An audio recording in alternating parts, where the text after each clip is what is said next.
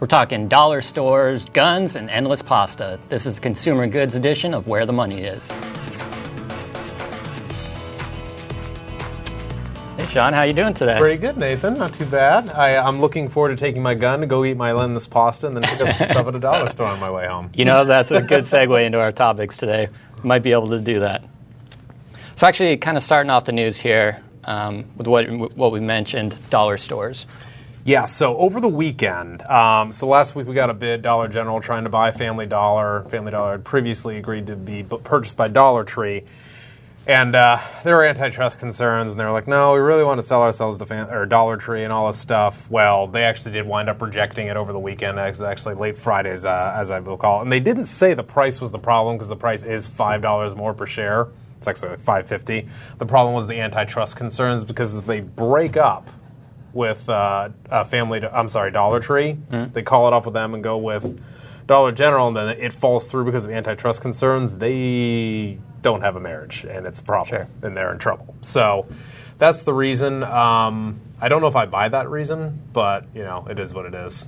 so beyond that, what, what, do you see more as the reasons or the implications behind the deal? Why why would Dollar General you know, be looking at this? Why Dollar General, literally, when they came out with the eighty dollar bid, said we've looked in the antitrust concerns. We're willing to sell like thousands, like up to 1,500 stores. We think we'll probably have to sell more like 700 stores. Mm-hmm. We're willing to do whatever it takes. And I actually kind of agree with this argument as well. But what they cited was the reason antitrust laws exist is to protect consumers. They do not want consumers to be harmed because if a monopoly can just raise prices and essentially hurt the to consumer. a dollar oh five. To a dollar oh five. Oh yeah. God, no.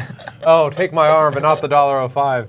Um, but uh, and that's the problem. And what Dollar General said in answer to that, the antitrust concerns regarding pricing was, we don't make pricing decisions based upon what the other dollar stores do. We make pricing decisions based upon what Walmart does. Mm. That's true.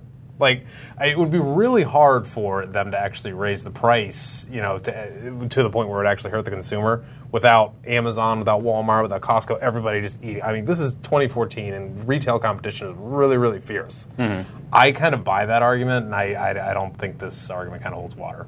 Yeah, it's an interesting one nonetheless. It is, yeah. yeah. I do think they're going to go hostile, so yeah. that'll be fun. So another dollar approach, Amazon cut the price of their Fire phone. Oh boy, so they wanted to make sure that the phone could be sold at the dollar store. Exactly. Is that what you're saying? Yeah, I got it. On a contract. Yeah, I actually, I'm probably going to just make the uh, Fire phone a uh, like a stocking stuffer this Christmas. Christmas. So mm-hmm. anyway, I'm kidding. Um, I love you, Amazon. It's fine. Um, yeah. So over the weekend, they basically said if you're willing to sign up for a two-year contract, you know, with AT and T, we'll give you the Fire Phone for 99 cents. Mm-hmm. but you know, actually, an, an, an interesting point on that, which I've seen, is sure Apple, who everybody looks at the benchmark for, for sure. pricing phones, hasn't come down you know two months after the release and right. said we're reducing the price. But if you actually look at other smartphone vendors, Samsung, Huawei, HTC, they've done this before. Maybe not two months into the actual release, but it's definitely interesting. Amazon's right. not the only one. Right. Yeah. Mm-hmm. And there were a lot of concerns about the volume. They sold this this one. Uh, I think it was a blog or something. They estimated that only thirty five thousand units got moved initially, and all this. So um, their goal, I don't the goal really, I probably should have done this earlier, is to get enough Amazon uh, Fire phones out there to become more ubiquitous and you know prevalent in phone usage, and it hasn't yet. So we'll yeah. see. yeah, might be too early to tell on that one. Wait a while. yeah. So the next story, which I found quite interesting, is endless pasta this at Olive Garden. Story. I mean, I really like the gun story. Because you like Olive Garden? I, I like pasta. okay. I, uh, I used to run in high school, and we mm. have pasta nights. Sometimes it would involve Olive Garden before big race, carbs and all that. So anyway, yeah. yeah so this is a promotion that Olive Garden's doing, whereby um, first thousand people that signed up, and it took about 45 minutes to sell this out on their website. Go to the website. First thousand people that signed up got endless pasta for seven weeks yeah. for hundred dollars. It's quite a steal. 14, 15 bucks a week, good to go. Yeah. I don't know.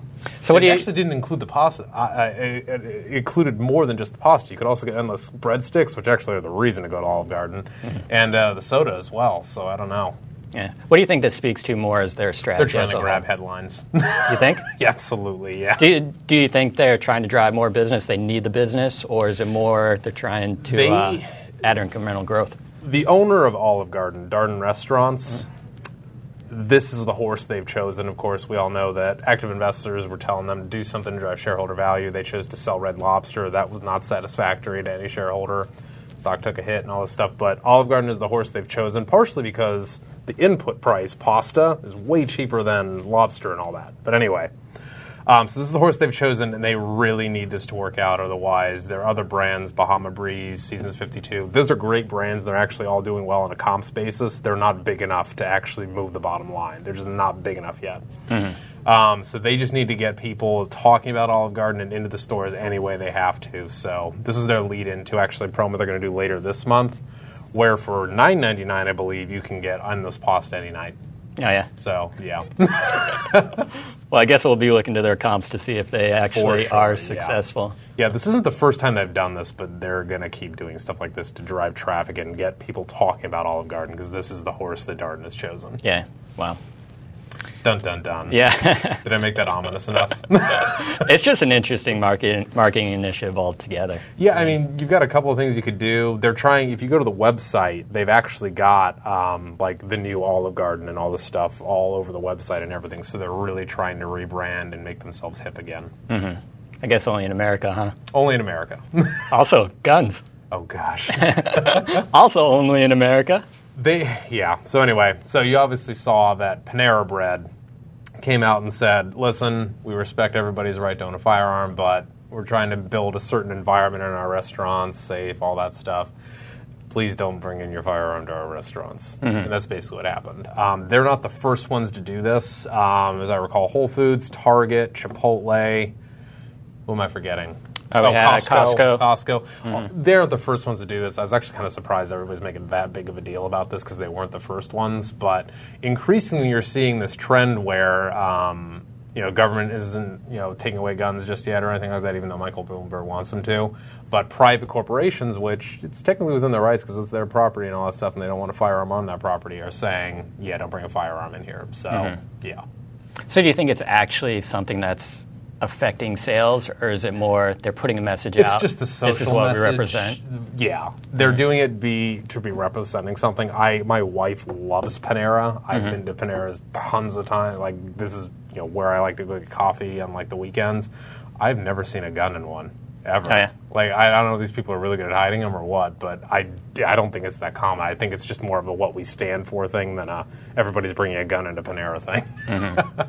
Interesting, nonetheless, though. for sure. Yeah. Well, I think that covers our topics today. Yep. Yeah. Well, thanks for listening, fools. Have a good one.